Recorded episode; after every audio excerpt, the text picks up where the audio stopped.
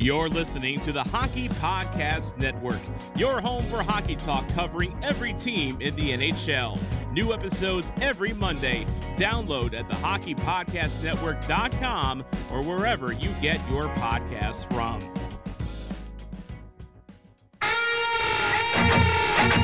Jarome has done it again. Stacy scores. Marlowe hammered by Ken It's like I have a debt to pay to them guys. We're gonna win a Stanley Cup for them. The the the.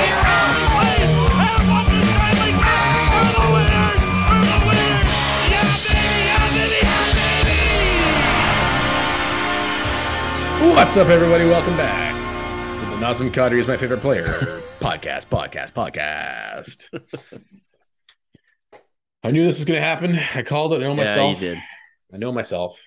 At first, when we got Hubie and Weegar, I'm like, I'm getting a Hubie jersey. Yeah. And then as soon as like, oh, we got Kadri now too, I'm like, oh fuck, I bet you I'm gonna like him more. Even though on paper Hubie's the better player, I just knew. Is is he? Well, apparently he is. I mean, the TSN still hasn't ranked higher.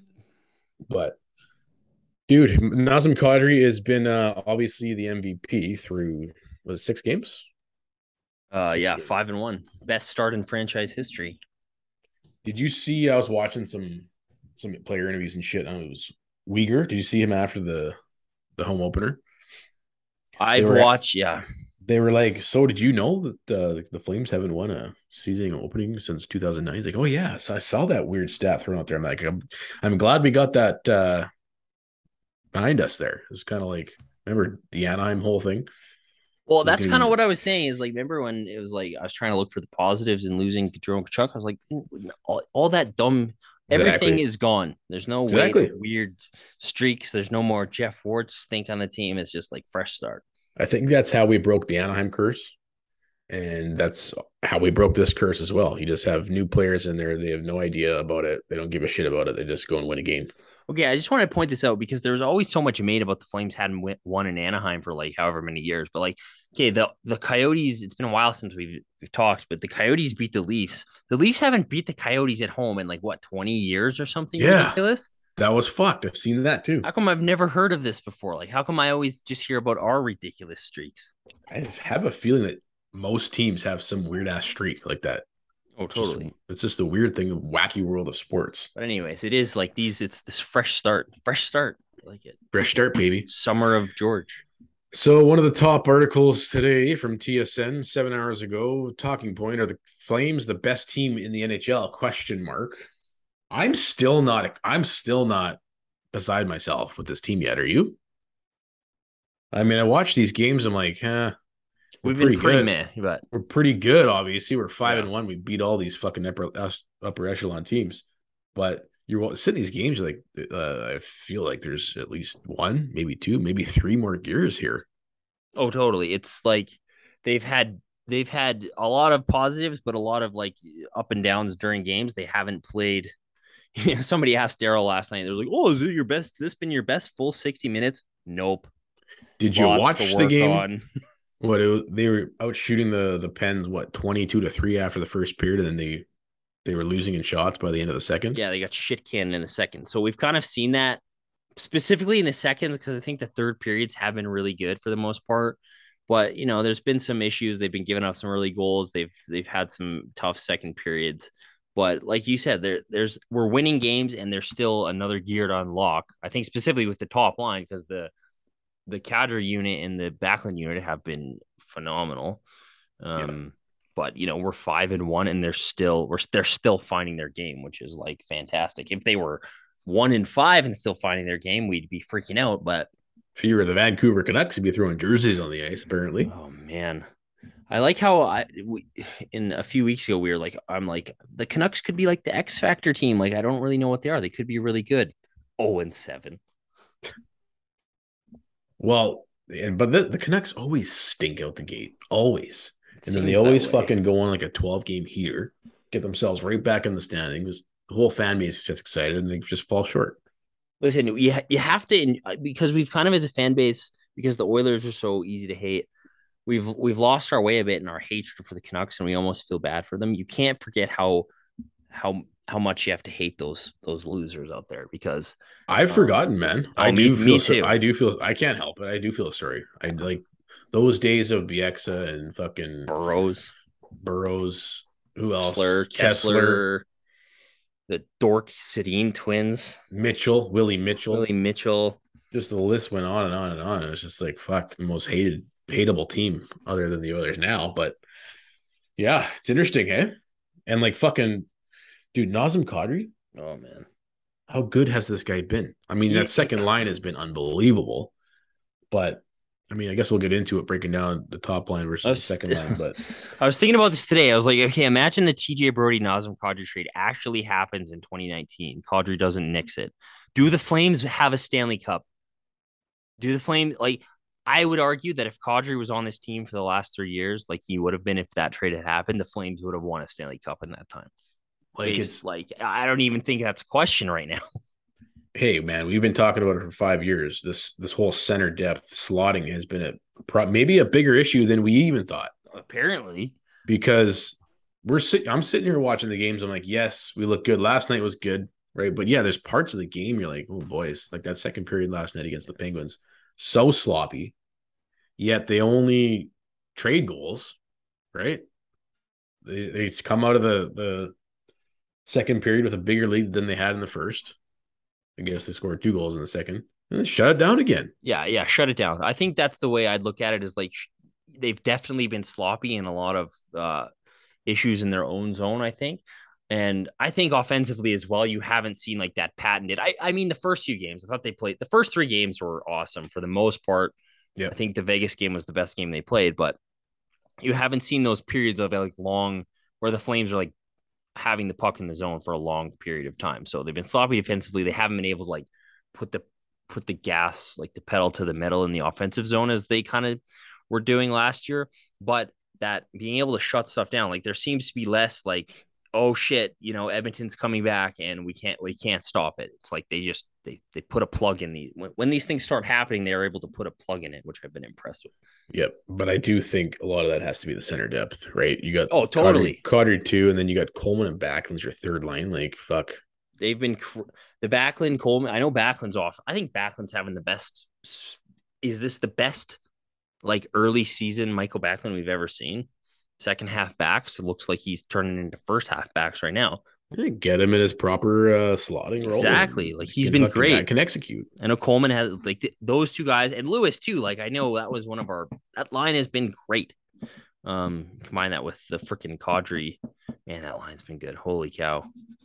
And then But- obviously the, the fourth line, they have their ups and downs, but as a whole, I mean, Ritchie has as many goals as Lindholm. dude, the fourth line's been money. Like they are, I, I like their role and they're executing it well because, I mean, you think about traditionally speaking, right? Your third line is if you can have a shutdown center, then your third line is like a shutdown line. If they can produce offensively, like they are, then you're going to cre- create fits for every team. Doesn't matter how how much skill the other team has up front. It's going to be difficult. And then traditionally, your fourth line is like your bangers and your crashers and your energy line. And I love uh, how this line has executed that role to a T. Five games, six games into the season here. Oh, And totally. do you They're- do they not come? They they change the pace of the game. They get out there, yeah. they get it down deep. The bodies are flying. Lucic looks fast again, fastest I've seen him in the Flames uniform.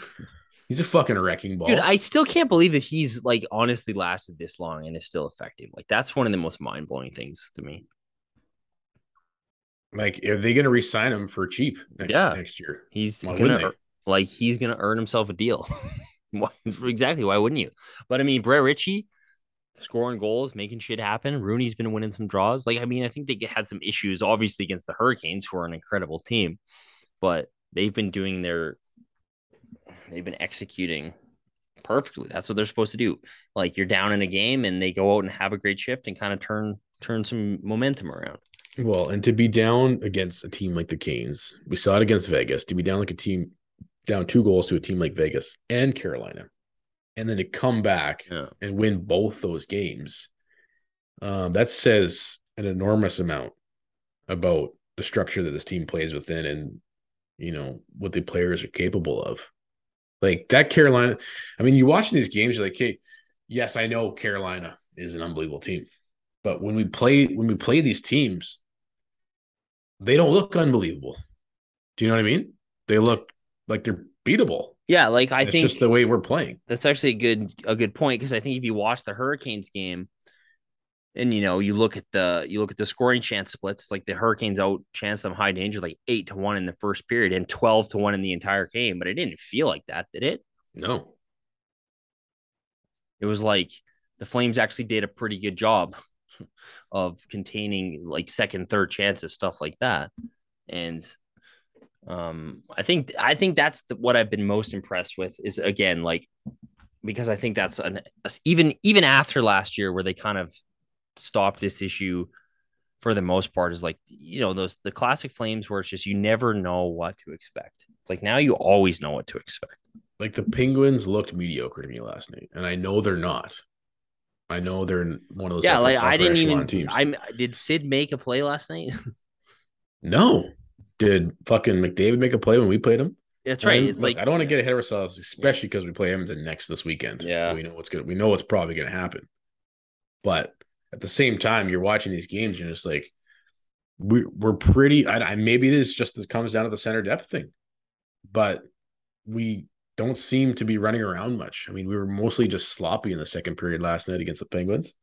Yeah, you're not getting hemmed in your own zone a lot. I think a lot of these defensive issues more so seem like coverage things and just like missed assignments and stuff, as opposed to like, holy shit, we can't deal with these guys right now. Um, and then as soon as like say the Kadri line or the back of the line gets out, most like it's sorted out. So Yeah, like remember the Dallas series, not this. yeah, the, past the season? bubble series. in the bubble where you're Yeah. just like you're running around holding on for dear life holding on for 60 dear life, wave after wave after wave after wave after wave, and you're just like clenching your butt cheeks, just think, can we get through this next five minutes without having eight goals against? Yeah. Uh, that was markstrom's best game of the season no Oh, Last night against the absolutely. He was, Penguins? he was great last night. Um, I've been leading the, the local chapter of the Jacob Mark, Markstrom Defense Club lately Okay. because, like, apparently, like, he's been getting dragged through the mud for like just like why? Because they let in a few early goals. I thought it was, I thought it was crazy how much people were freaking out online about like, oh, Markstrom sucks. He's terrible. no that was good to see because he has he hasn't looked great he has not but he did he looked great last night um, He was they awesome threw that they threw that stat up there i mean three out of the four of his starts before last night he's led in the first shot of the game I yeah, remember if that. yeah, I remember. Remember, we had Smith. It was just like, oh my god, is Oh he going to save? God, Is he going to say let in? Is he going to let in every shot? Every single time there's a shot, you're like, oh my god, is this going in? Is co- he's coming? He's going to dump it in over the come over the blue line and dump it at the net. Oh god, is this going in? So maybe there's some PTSD there. I don't know, but I think there's just PTSD from the the Edmonton series. Everyone's still freaked out about that. yeah, Everyone, everyone is just worried that Jacob Markstrom is not good anymore.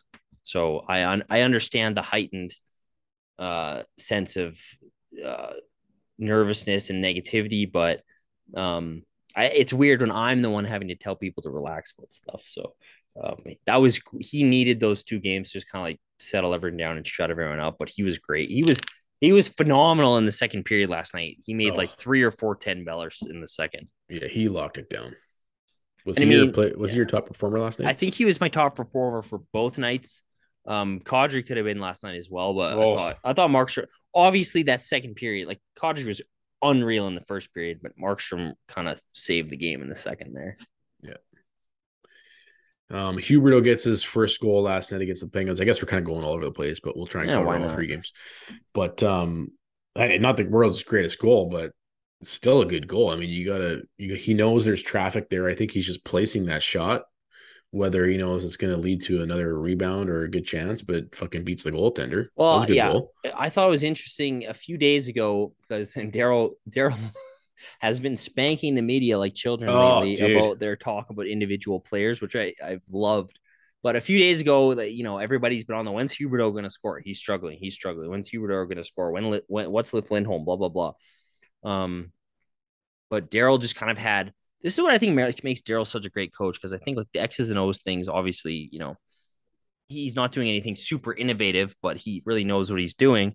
But just from like getting guys to understand what they need to do on a night to night basis. And just like a brief comment, he was just talking about Huberdeau and Lindholm. And he was like, they just need to get, you know, they're not they're not shooting the puck. Johnny, Lindy, you know, they got to shoot pucks more and be in the ozone a little bit more. I mean, they're they're his. You look at historically, just over their careers, they're they're two to three shot. They're two to what two to two forty shots in their career. So that averages out to probably just under three a game. So if they're not getting that, then you're not getting opportunities. And so I mean, you could you could see so- Huberdeau doing that, right? He's just firing Yep. everything from everywhere, and he scores. Dude, the fact that you have a coach that can can pick that up so easily and communicate it so easily. I mean, Right, we've said this a, it, yeah. we've said this a lot, but just imagine Ward even fucking Trying to conceptualize that. Just Even have fun, dude, and work hard. yeah. Hate to lose a little more. We're good. We're around the corner. Hey, we're two games under the, under 500, round of the corner here. We Right, barely beat the Leafs.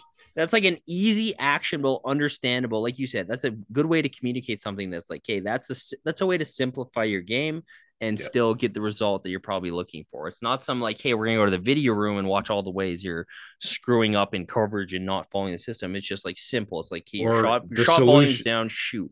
The solution is something intangible. Yeah, that's right. Like, oh, care work- more. work Just care harder. more. Hate to If you- lose, baby. If you would have cared a little more while you shot that, it probably would have went in. your care per sixty is way down, bro. It's the new fucking uh, analytic fucking metric, eh? See what is it? See something fucking minus. C per C backslash sixty. Fuck. Oh man. But that was a sweet goal. It was good to see him get it because you know he's he's been out, he's been wanting it real bad. All right, that Penguins game. Um, let's just go through these goals. I love going through the goals because it Yeah. kind of tells the story of the game. That that second line, which is really right now, it's really your top line. They've been driving that team. Um, but that whole shift, because they that shift, Yeah. they hemmed they hemmed the the Yeah, Pens in. totally. They had the forecheck going, everything. They had the buzz saws going, and you're like, That's right. before it's funny because sometimes you can always anticipate you're like, oh fuck, we're getting close here, aren't we? And then when Mangiapane, I mean, Dubé makes a good little, you know, play in the corner, nice little battle, gets over to Monge, Monge picks it up. As soon as he picked it up behind the net, because we had them on their on their heels for about 20 seconds there, you kind of knew that they're not going to be in their positions. Monge has got some open ice. He's probably going to find somebody or do something magical. Sure enough, he does. I mean, he doesn't feather it in there like Gaudreau might have Mhm. but he still finds Kadri all alone in front. It's an easy chip over the shoulder. Still got to bury it, but I mean, I credit most of that goal to Monge and just that line as a whole. But fuck, Yeah. that was that was a thing of beauty. That was like a Chuck esque pass from Mangiapane there, right? That little behind the back sneak through the like the short side on the net. That was sweet. And then the second goal, my God, this is basically shorthanded. yeah. I thought it Was- going to count shorthanded. It looked like the clock hadn't expired, but But if you watch him, he picks it up. Skate like here's the other here's the thing, right? I mean, like I'm playing three on three every week, and sometimes you sit on the bench watching, and you guys you guys got to guys got to know when to skate into open ice, right? Because there's a lot of players they pick that up. The first thing they do is look to see if they should make the pass. Kadri recognizes he's got wide open ice. He takes it as soon as he starts taking that ice. Now the two on one develops, and dude, he played that so perfectly. He's just like stick handle, stick handle, look over. What am I going to do? Am I going to shoot? Am I going to pass? I could be a threat for both. Does it again? Still a threat for both. The, the goalie doesn't have a fucking clue. Then just fucking chips it behind him, fucking right off the bar and in. That was probably my favorite goal of the season so far by any Flames player. yeah, that was that was fantastic. That was an exclamation point on his first period, which was already great. Um, but he's just got yeah, like you said, great offensive instincts. It's funny, everyone's like, "Oh, now that he's not in Colorado, he's not going to score. He don't, oh, he's not going to have as many points." It's like he's on pace for hundred points. I know it's Yeah. five, six games, but still, like, I, his skill has always been, I think, a massive, massive, massively underrated aspect of his game. I mean, we talked about this last night. We were texting a bit. If that first line does not get going, and Lindholm doesn't get going, because I Yeah. think, did you see the the thread by Kent Wilson? Lindholm's Did. numbers are fucking terrible. He's been one of our worst players as far as He's having, chances. he's having, he looks, yeah, I don't know what's going on. If he's sick or if he's just, I don't know.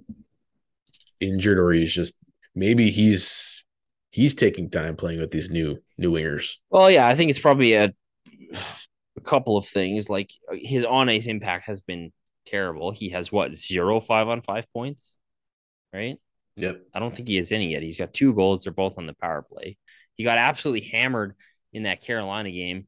And even in three on three, like he, it's like he was handling the puck like it was a grenade. It was like he just doesn't look right. But I don't know. It could be multiple things.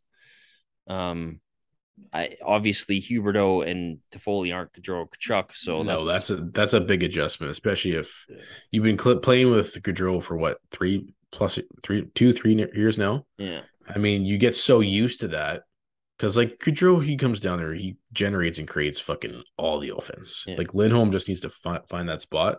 That's right. Huberdeau does not distribute the puck at all the way Gaudreau does. They're like completely different players. Yeah, it is. So- it is interesting how different they are, and I think that's a really good point. That's something I was going to bring up. Is like, hey, why hasn't the offense really been there for Lindholm? Because I mean, if you even if you look at his scoring chances, he's I don't even he's barely had any scoring chances at all. You know, Um, so far in the season, at five on five for sure. And you know, like if you think about it, like you said, a lot of the a lot of his goals have come from. Okay, Gaudreau is doing his thing in the offensive zone, and he's just got to get you know find that spot. Like Gaudreau's causing all kinds of havoc. Find find the open spot. There it is. Bingo. There's your goal. Or alternatively, like Gaudreau makes a great play off the rush and you know finds him in transition. Huberdeau, I I don't know if Huberdeau seems he does through six games. Again, I've watched six games. He doesn't seem to carry the puck in and out of both zones as much as Gaudreau. So he doesn't seem to control the puck in all three zones as much. He's still an elite shit passer. And you know what's funny though? It is kind of weird because I think a lot of people were like when when uh the swap kind of happened in the summer, everyone's like, oh, Huberdeau's kind of like Gaudreau, but he's not as flashy. Like you're not going to see those flashes of like Johnny had. It's like I think it's the based on what I've seen through six games, it's like the exact opposite. Like I don't think Johnny was ever really that flashy. Like he had the occasional highlight reel goal where he goes end to end. A lot of his work was just like because he's a good stick handler and just like you know so Shifty. elusive and shifty. Yeah. He get guys to come to him, and then he finds a guy who's wide open because he brought this other guy out of position. Hubie is freaking flashy as shit. he's doing the spinorama backhand, no looks crossies. You see right? that? You see that That toe drag? Oh, How, how about that toe? Who's the toe drag on?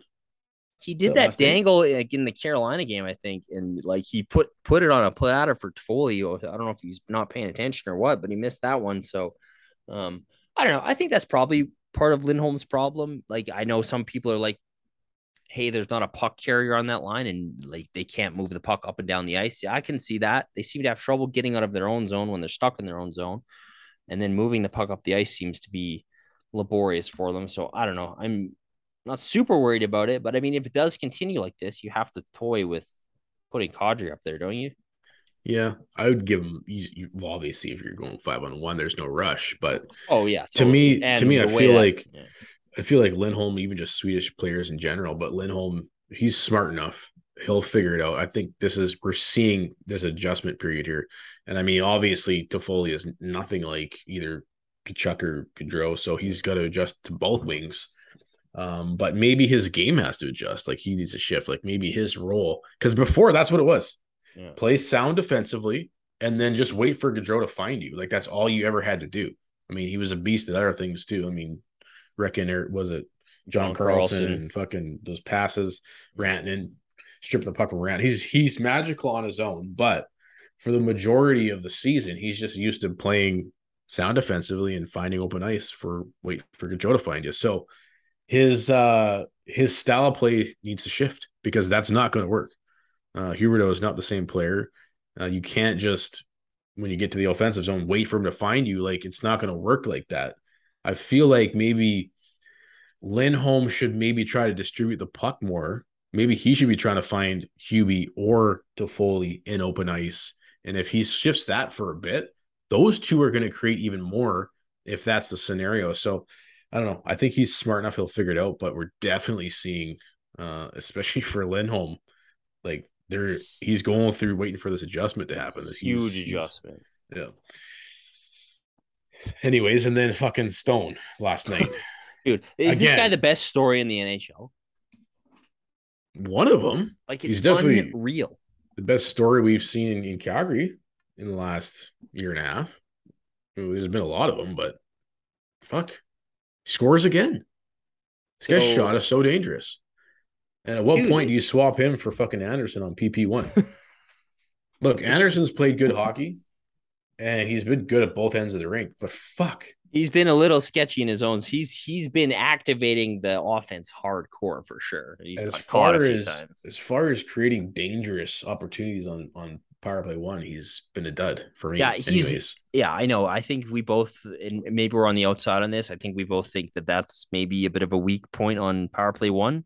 Yeah. Where a lot of people say differently, but I don't know. When I watched, like we've talked about it at length, that we, I, I don't think he. Dude, I'm all about results, man. I want to Yeah, see that's right. if you're distributing the puck, like watch Kill McCart. Yeah. Maybe he doesn't score or, or get an assist every time there's a power play, but he is creating dangerous opportunities. That's the thing. He, I don't think he has that kind of like killer. I don't know if it's killer instinct or it's just like he's just like It's too one dimensional. want him to do something and he doesn't do it. It's like Yeah. nah. It's it's it's just like when I literally when I'm watching the power play, I'm like, hey, don't pass it to Andersson. Don't fuck. They pass Andersson. pass it away. Pass it away. Don't shoot it. Pass it away. Okay, good. He passed it away. Like, I- don't pass it back to him. Just don't pass.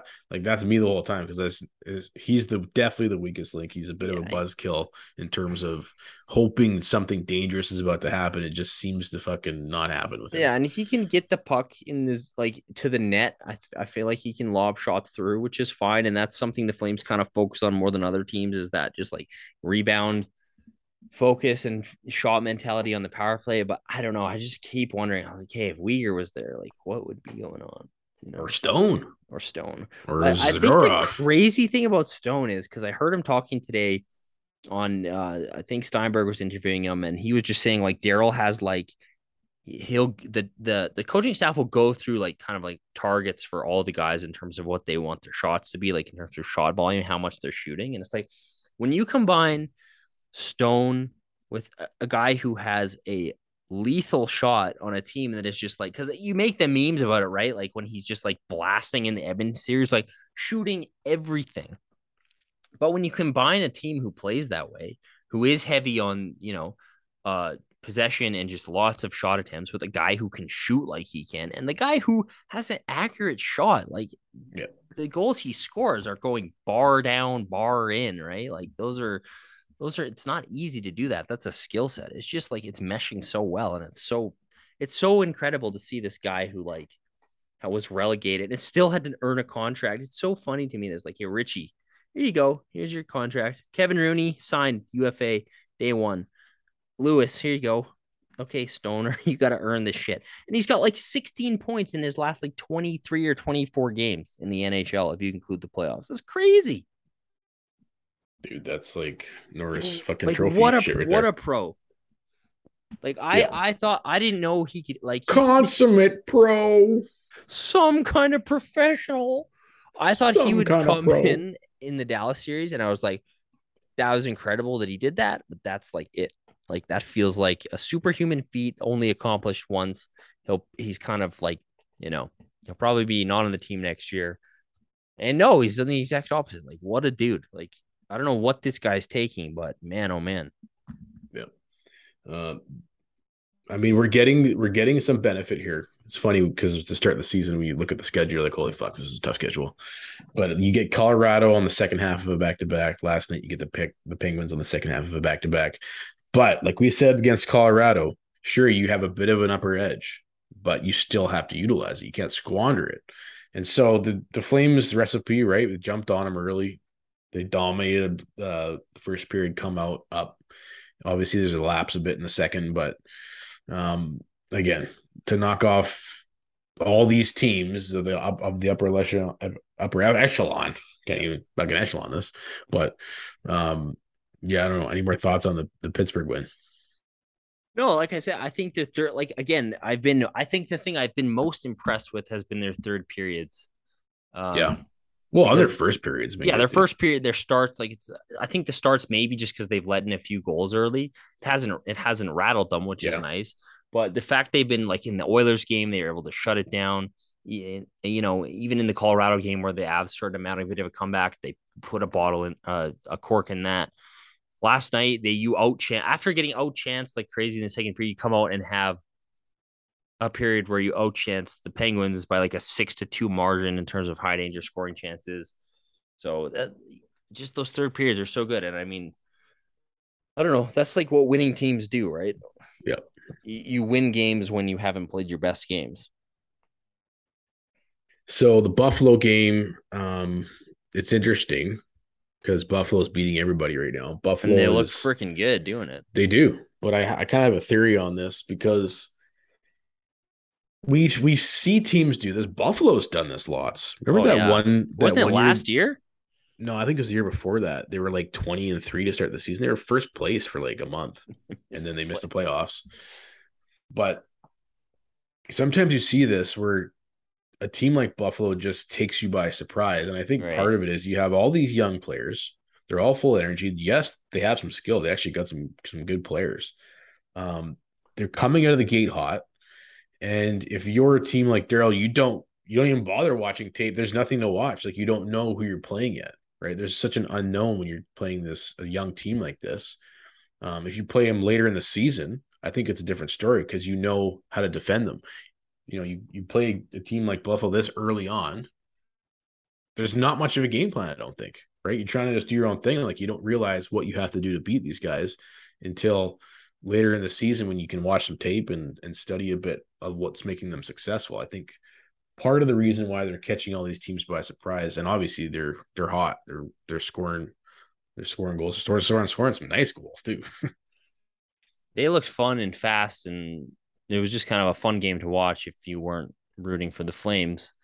Um, they drew a lot of penalties, I think, which was, you know, maybe kind of catching the Flames by surprise. It, it, they didn't make the Flames look slow, but I think the Flames weren't ready for how quick some of those guys were. And like you said, next time they play them, they'll that that'll be on their minds, right? Um, I I didn't think it was a bad game necessarily by the Flames, but it's like that was one of the games where it's like you get behind early and you were kind of screwed for the rest of the game. Like I think they still they had a they, they mounted a pretty good comeback um effort in in the third period, and I thought they were you know pretty close.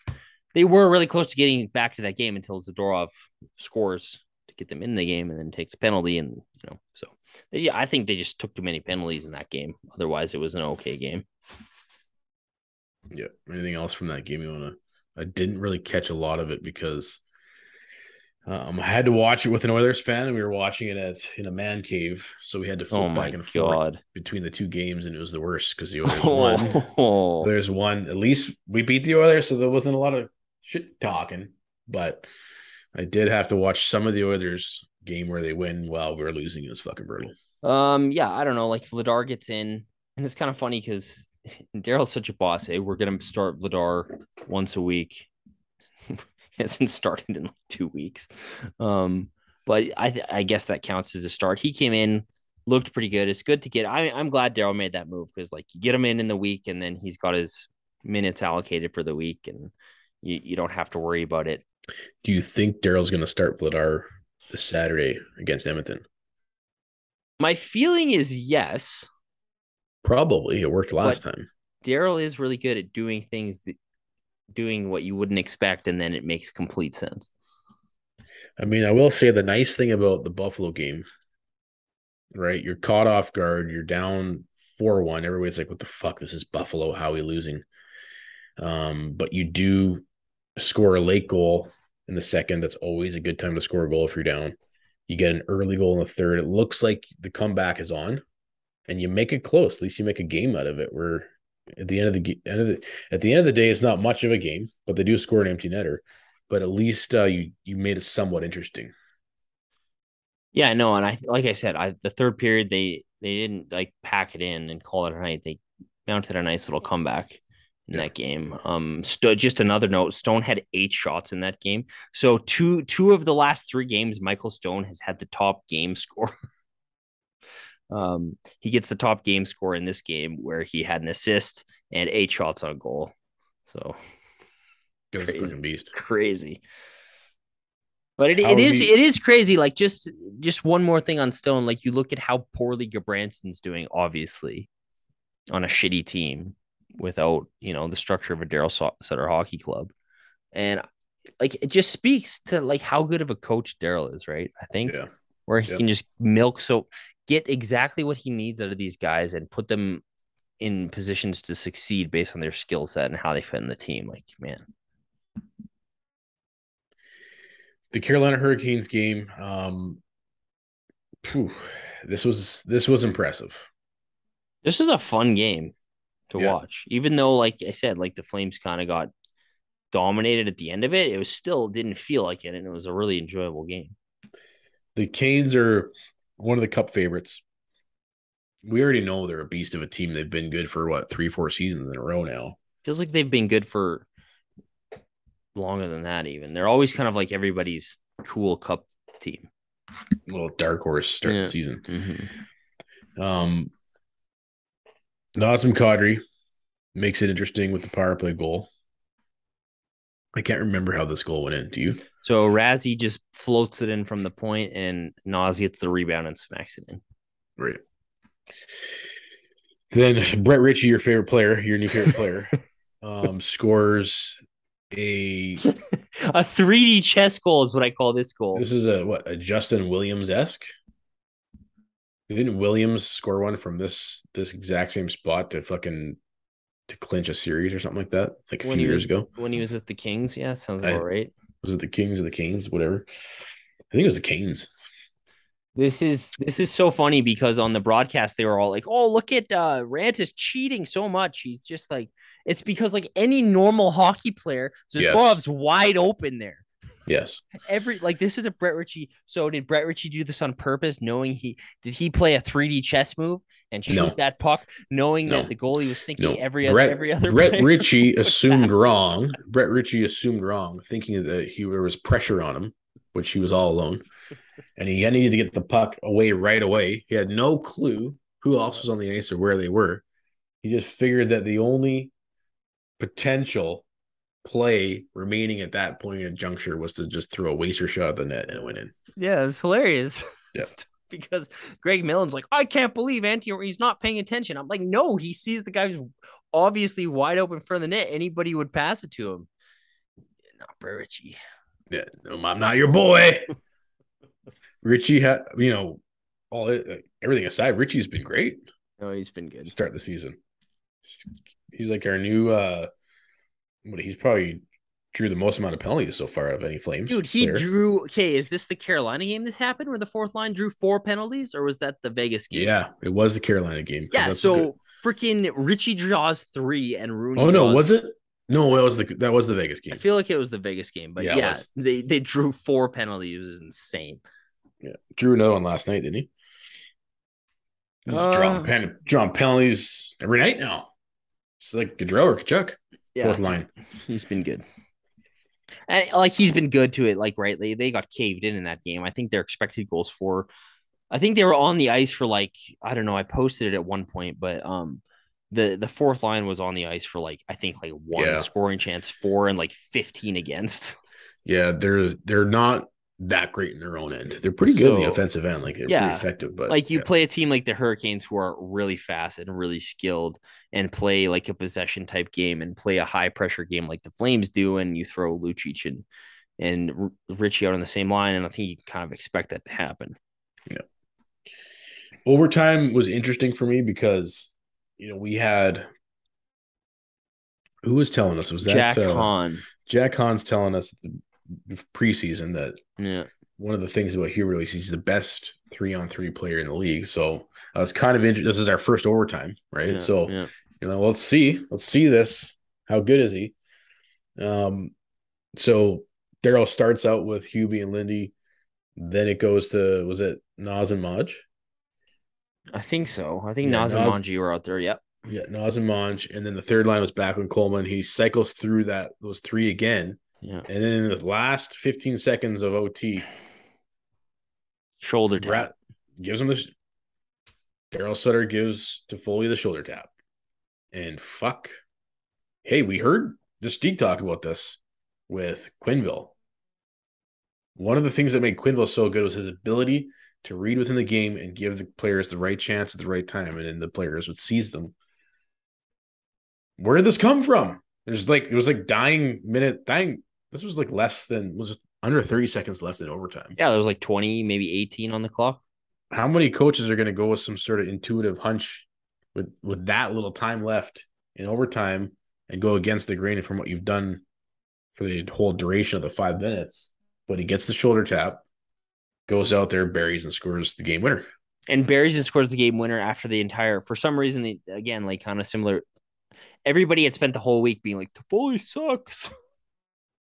He buries the game winner. That was sweet though. That's that a great. such a sexy goal. eh? that was a great rush from Andersson. That's what we're kind of seeing Yes. Rasmus Andersson. And like I said, he's definitely got some work to do in his own zone this year. I think he's kind of been all over the place, really pushing for the offense, but that's when it paid off. Like he looked like he looked like an old school 80s defender out there just flying through the neutral zone, set that one up. That was sweet. Hockey fans, it's finally time to hit the ice again, and thanks to DraftKings Sportsbook, an official sports betting partner of the NHL, you are in for a great season. New customers can bet just five bucks on any team and get two hundred bucks in free bets if they win.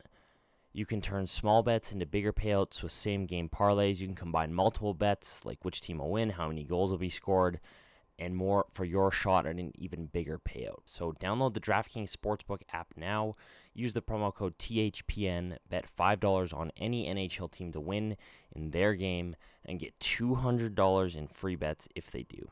That code is THPN at DraftKings Sportsbook, an official sports betting partner of the NHL. Minimum age and eligibility restrictions apply. See the show notes for Yeah. details. Props to him. I don't even know how he got that over. That Like that's play. that's that's a D man coming down one on it's one on one coverage playing three on three like that, but he burns him wide and somehow he's still perfect pass to Toffoli. And that finish was just money. And then Toffoli's quietly got what three goals? Yeah, three goals. And like I said, even though we were complaining about Ras on the on the power play, he's fifth in the league in in scoring amongst defensemen right now. Imagine if he was good on the power play, he'd be first. I know. but yeah, Toffoli, I think Toffoli Toffoli's a guy like I don't know. I think we were kind of had some question marks about his fit on the top line, but Still know, do, but he's give yeah, him some more time. that's yeah, and he's a guy Daryl trusts and Daryl knows, and we know what he's capable of. And it's just like you know, like I thought that was the perfect answer when you know somebody stupidly asked them about the differences between Tkachuk and Toffoli. One's guys won Stanley Cups, been on deep runs. Yep. And I mean, you're looking at that goal, and he does have three goals already.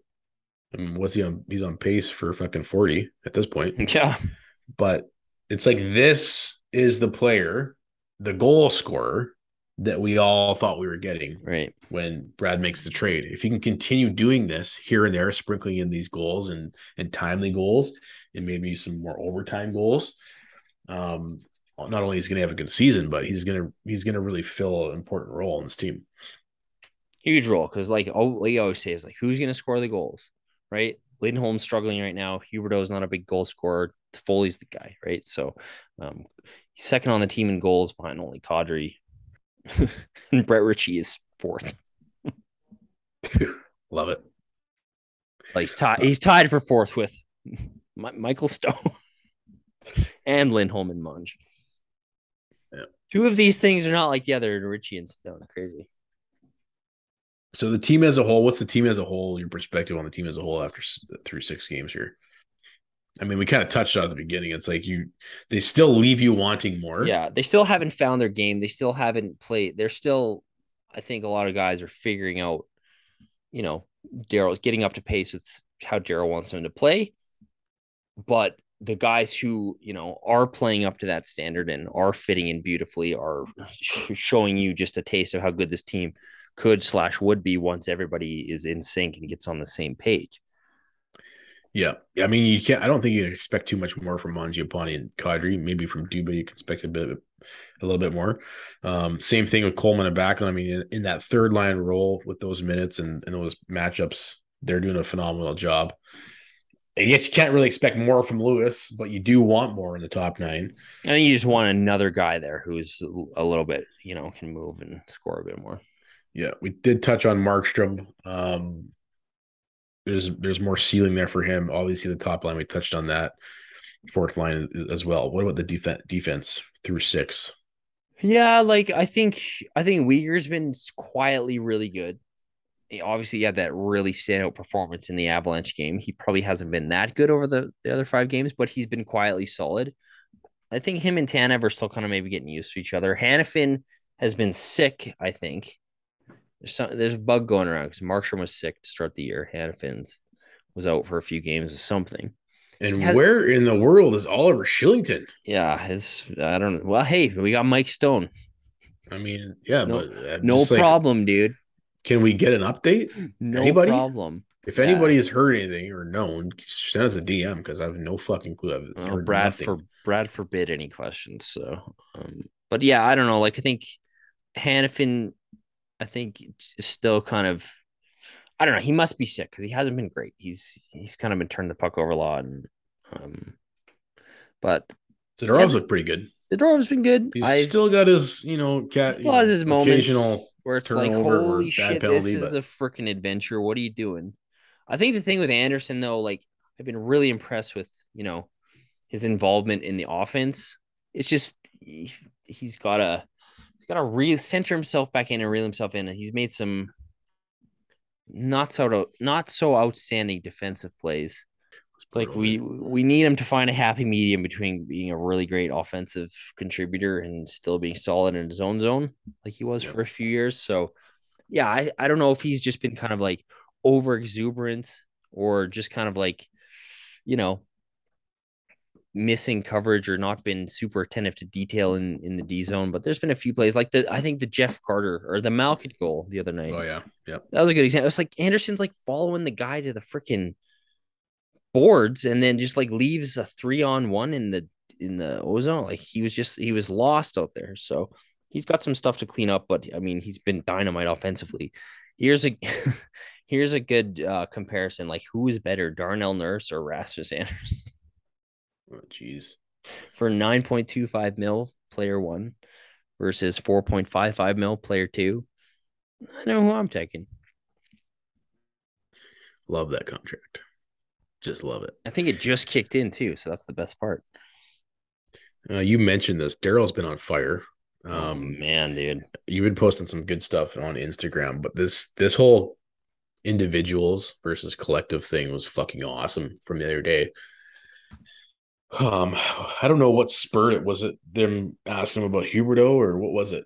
Well, I mean- it's been kind of a running theme. You've heard him say this before too. Like even back to last year, he was like, "I don't want to talk about individuals."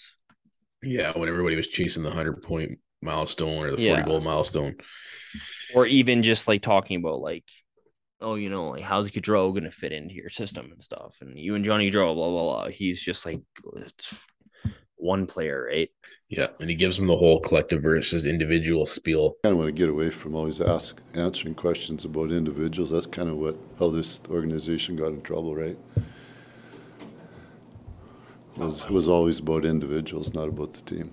So it was always based on if this guy scored or this guy didn't score, or who was playing with who. Or remember, I watched this team lots, listened to everything before I came here, and the biggest issue was the individual stuff.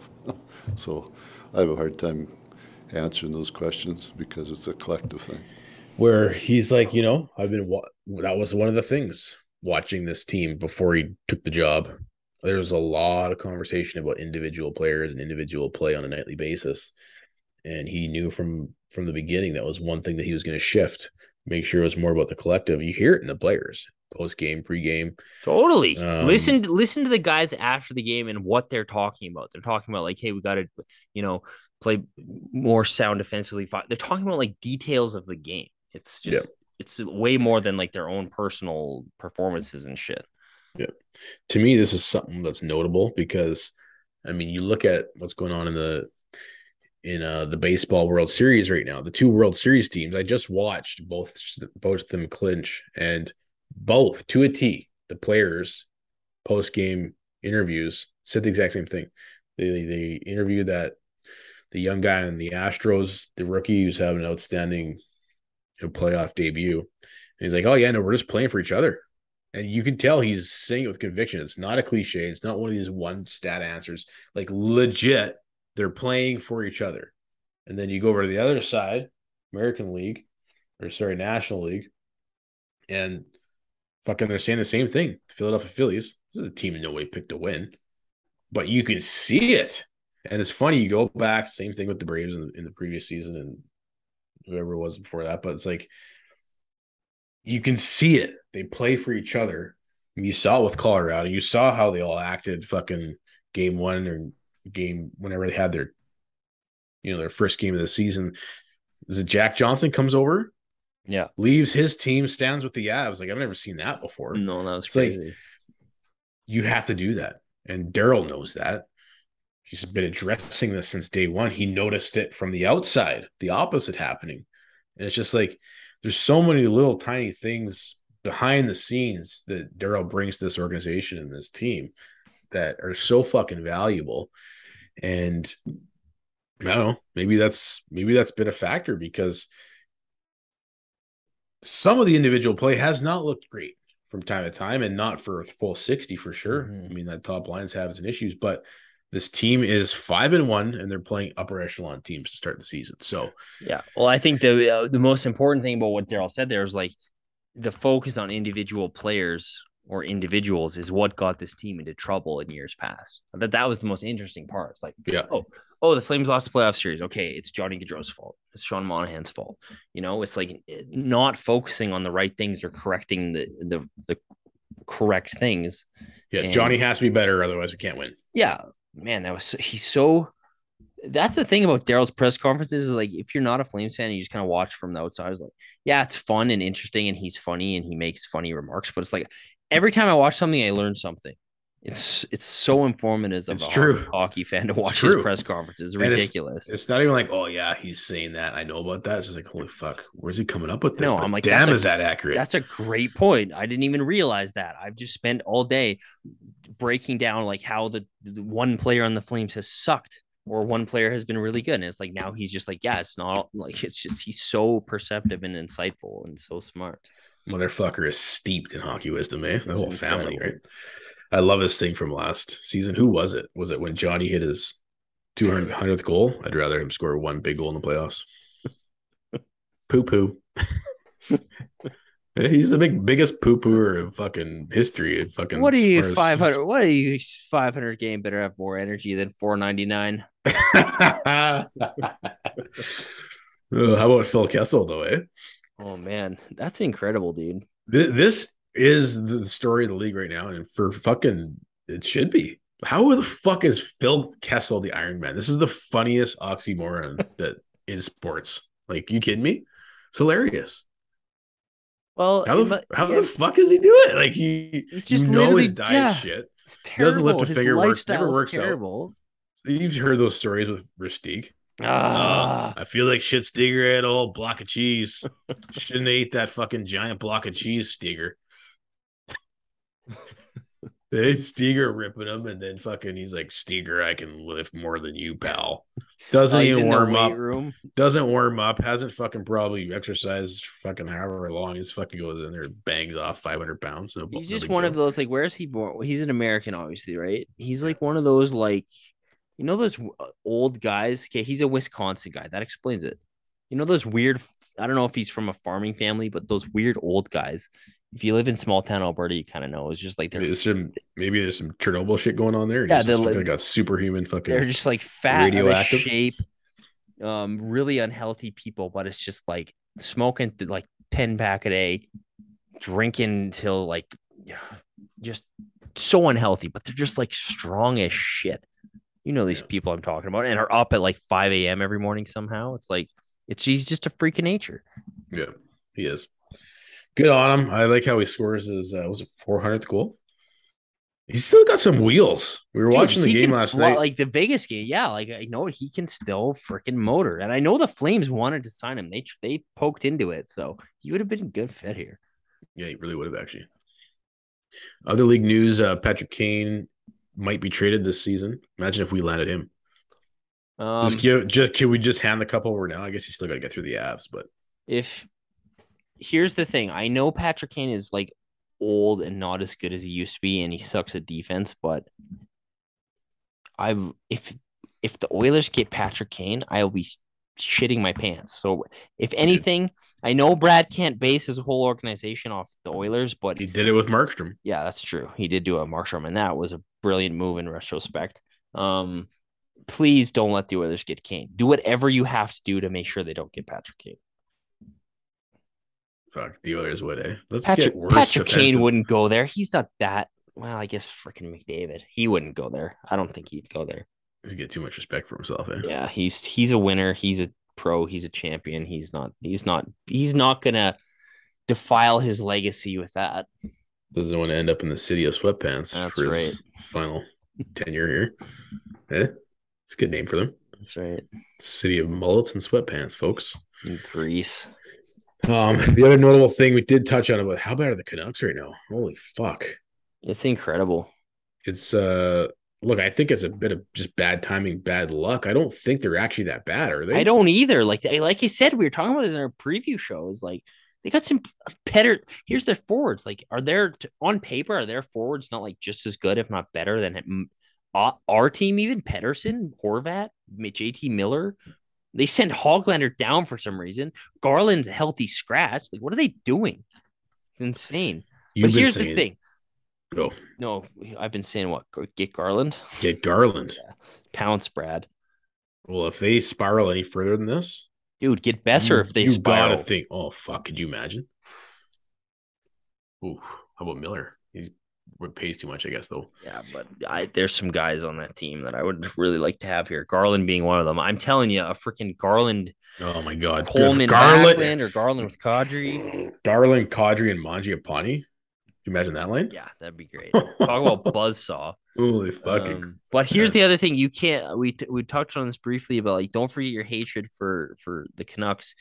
You also can't forget your like how bad Vancouver fans are. They're not. Oh, dude. You know what? I know one good Vancouver fan who's a nice guy, and he lives in Alberta, of course, and isn't even from BC. But Canucks fans are the worst. Like they There's- freaking burned their talk- city down. You always hear this from the Oilers. Oh, fickle Flames fans. Oh, fickle. Like, actually, legit, Vancouver fans have to be the most fickle fans Well, and in yeah, the history of sports. and they don't like. I think the Flames fans support the team too much. Sometimes it's like, yeah, hey, we're dead last again, standing ovation. Yeah, but what a that's that's a pretty good fault though. yeah, I know. right? If you had to pick one on the better- opposite end of the spectrum, it's the opposite in Oilersville, and then fucking in Vancouver, they're just like, you lost one game.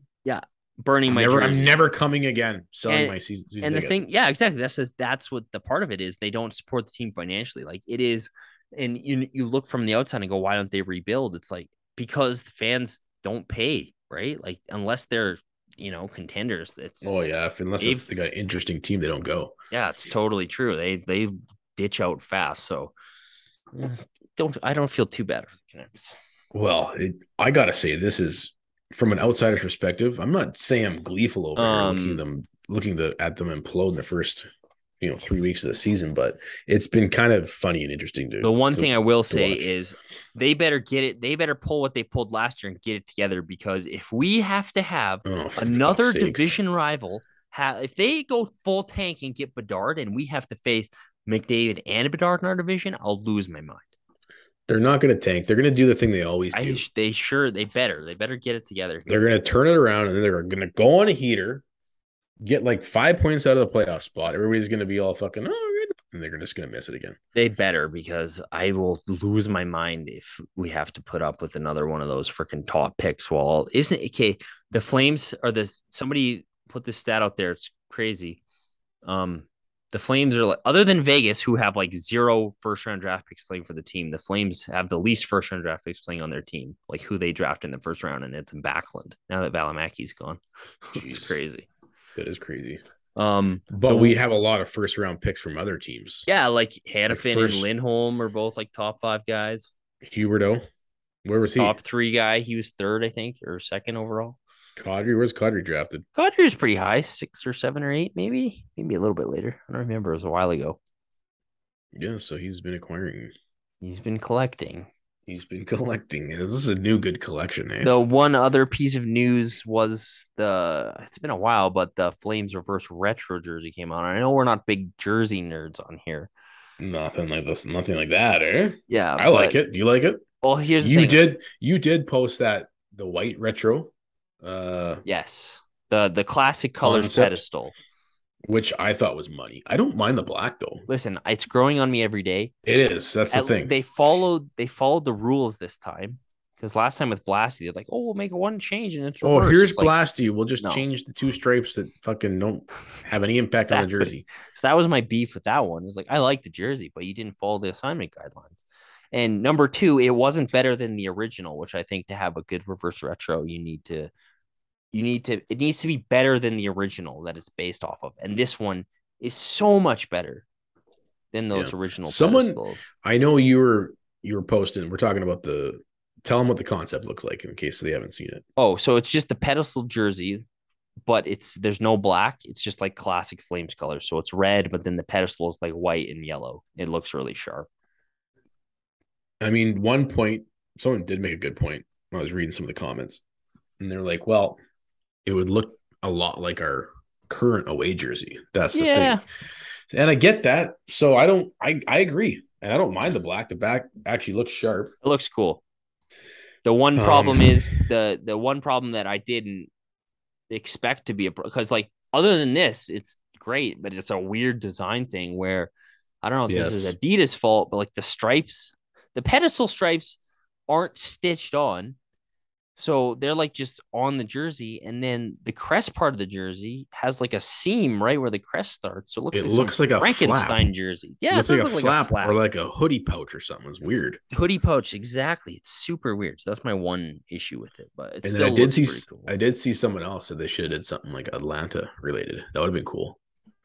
yeah i think i think there's a Imagine- lot of things they could have done but That's something we've never seen from the Calgary Flames organization. Is ever well, I guess they did with the A's with the assistant captains. yeah They threw the Atlanta A on there, but outside of that, have they ever done any homage to Atlanta? well it's crazy it's crazy that um you know like people forget how much the pedestal because it was funny i was reading some of the comments on it and everyone's like that would be a, like people who don't really know the like the history of the pedestal jersey a lot of comments are like that'd be a great jersey if it wasn't for those weird diagonal stripes and i was like yeah that's the whole point but people don't people who think this is cool and i think it looks cool but you forget how much people hated those pedestal jerseys back in the day I hated them. I hated them too. The red one, the white one is okay. The red one's brutal. Now I like them, but I, I like the black. The black looks way better. All right, man. Uh, I think that kind of wraps up uh, everything that's been happening. Anything else you want to touch on? No, I don't think so. Um, I don't know. I've kind of just been keeping tabs on Tkachuk and Gaudreau a little bit. You know, Yeah, I, I was, I was, yeah, I was kind of, you know, Gaudreau's got five goals. yeah, he's looking pretty good. Although the team sucks, but he's still looking pretty good. Tkachuk looks good, and his team's pretty good too. It's funny because I definitely was guilty of like, um, I know I texted you a couple times. I was like, Huberdeau better get going here because like I'm watching. Johnny had Johnny lit it up a couple nights. He's had a couple highlight reel goals with the Blue Jackets, and Chucky's doing Chucky things. He's going after Kucherov and shit so I was like, man, Huberdeau better get going here a little bit. So I was feeling that. I was feeling the pressure a little bit, you know, of Yeah. you know, watching those two guys go play some good games and Huberdeau still finding his way, but um no, I don't know. They, they both look they both look good. It's funny to watch Chucky. he was everybody's getting mad at him, but like like because he took a penalty in overtime against Kucherov. I didn't know Kucherov was such a little bitch. Oh yeah, yeah, you did. Come on. Yeah, maybe I did. But He's like- Kucherov's dirty. Like everyone's like, oh, Chuck shouldn't do that. It's like Kuch is dirty as shit. Like I Yeah, he is. that probably sh- that, like I know Chuck took the slashing penalty and they won that game in overtime, but that's not over. Chucky's not gonna forget about that. No, it's gonna be a good little rivalry. Eh? Continue continuation, dude. You know he's a bitch. Remember when he was he was like basically crying about the Montreal fans, how passionate they were, eh? Wasn't that after they beat them in the final? He's like- though, so he's like- a troll. Yeah, but he was like beaking him like, oh yeah, well, they were cheering like they won the Stanley Cup. It's like actually, dude, it's because fucking no one was allowed care. to, no one was allowed to go to a hockey game for like fucking what two years. They finally let some fans in the building. That's what it was all about. Yeah, I I hope Chucky gets his number because like uh, I'm I you know I'm still gonna enjoy watching Chuck piss people off. I'd like to see another fucking playoff matchup between those two Yeah. teams and actually see Tkachuk fucking do something in the playoff round. You mean other than score a hat trick and then dip for the rest of the series? Exactly. Yeah. All right, so upcoming, you got Edmonton on Saturday. I'm scared for that because Yeah, I'm typically going- when they have a redemption game. It's, It's fucking bad. McDavid has what That's five all or six I points. was get, that's all so this is in my notes today. That's all I want from this game. I like cause I can handle losing to the Oilers, sure. I can't handle it when it's like McDavid. Hat trick. Exactly. So You just gotta watch him. con- you gotta yeah. watch him surprise himself. Oh my god! I, just, I can't believe I just scored that. Ugh. Like, oh my god, how'd I do that?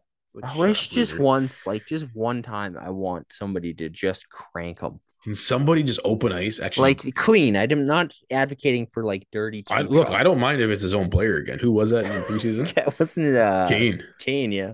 Fucking just drilled him, eh? But man, I'd love I'd love Zadorov or Kadri or somebody. Just a perfect clean open, open ice hit. Michael Stone, yeah, dude, Kadri, that'd be good, eh? Yeah.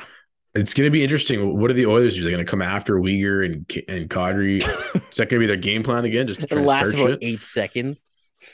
Fuck, I hope we get up early. Man, this is gonna be interesting. Yeah, to me, this is this is the most interesting game of the season. This one. Yeah, totally. Especially um given the role you're on, you're feeling good. You haven't quite hit your stride. Um I, I I hope Markstrom starts. I, I I don't I don't really care either way, but I kind of hope he does just so we can get a look get over this dumb Oilers shit. Because you know if he doesn't start, all the Oilers fans are gonna be like, oh, they're scared to start Markstrom, blah blah blah. Fuck, I don't care as long as we beat them, dude. Yeah, that's a good point. I don't care. You still Just- have three. You still have three more games at home after that. So four more games at home: Seattle, Nashville, New Jersey. Before you start hitting the road, um, dude. There's a one, two, three, four, five, six game road trip, dude. It's, it's funny. Um, you know, last season they started hella on the road, right? And they were just beating everybody. They were great. and then they came home and they were great because you're. They came home and I go, watch, they're gonna suck. No, they were great.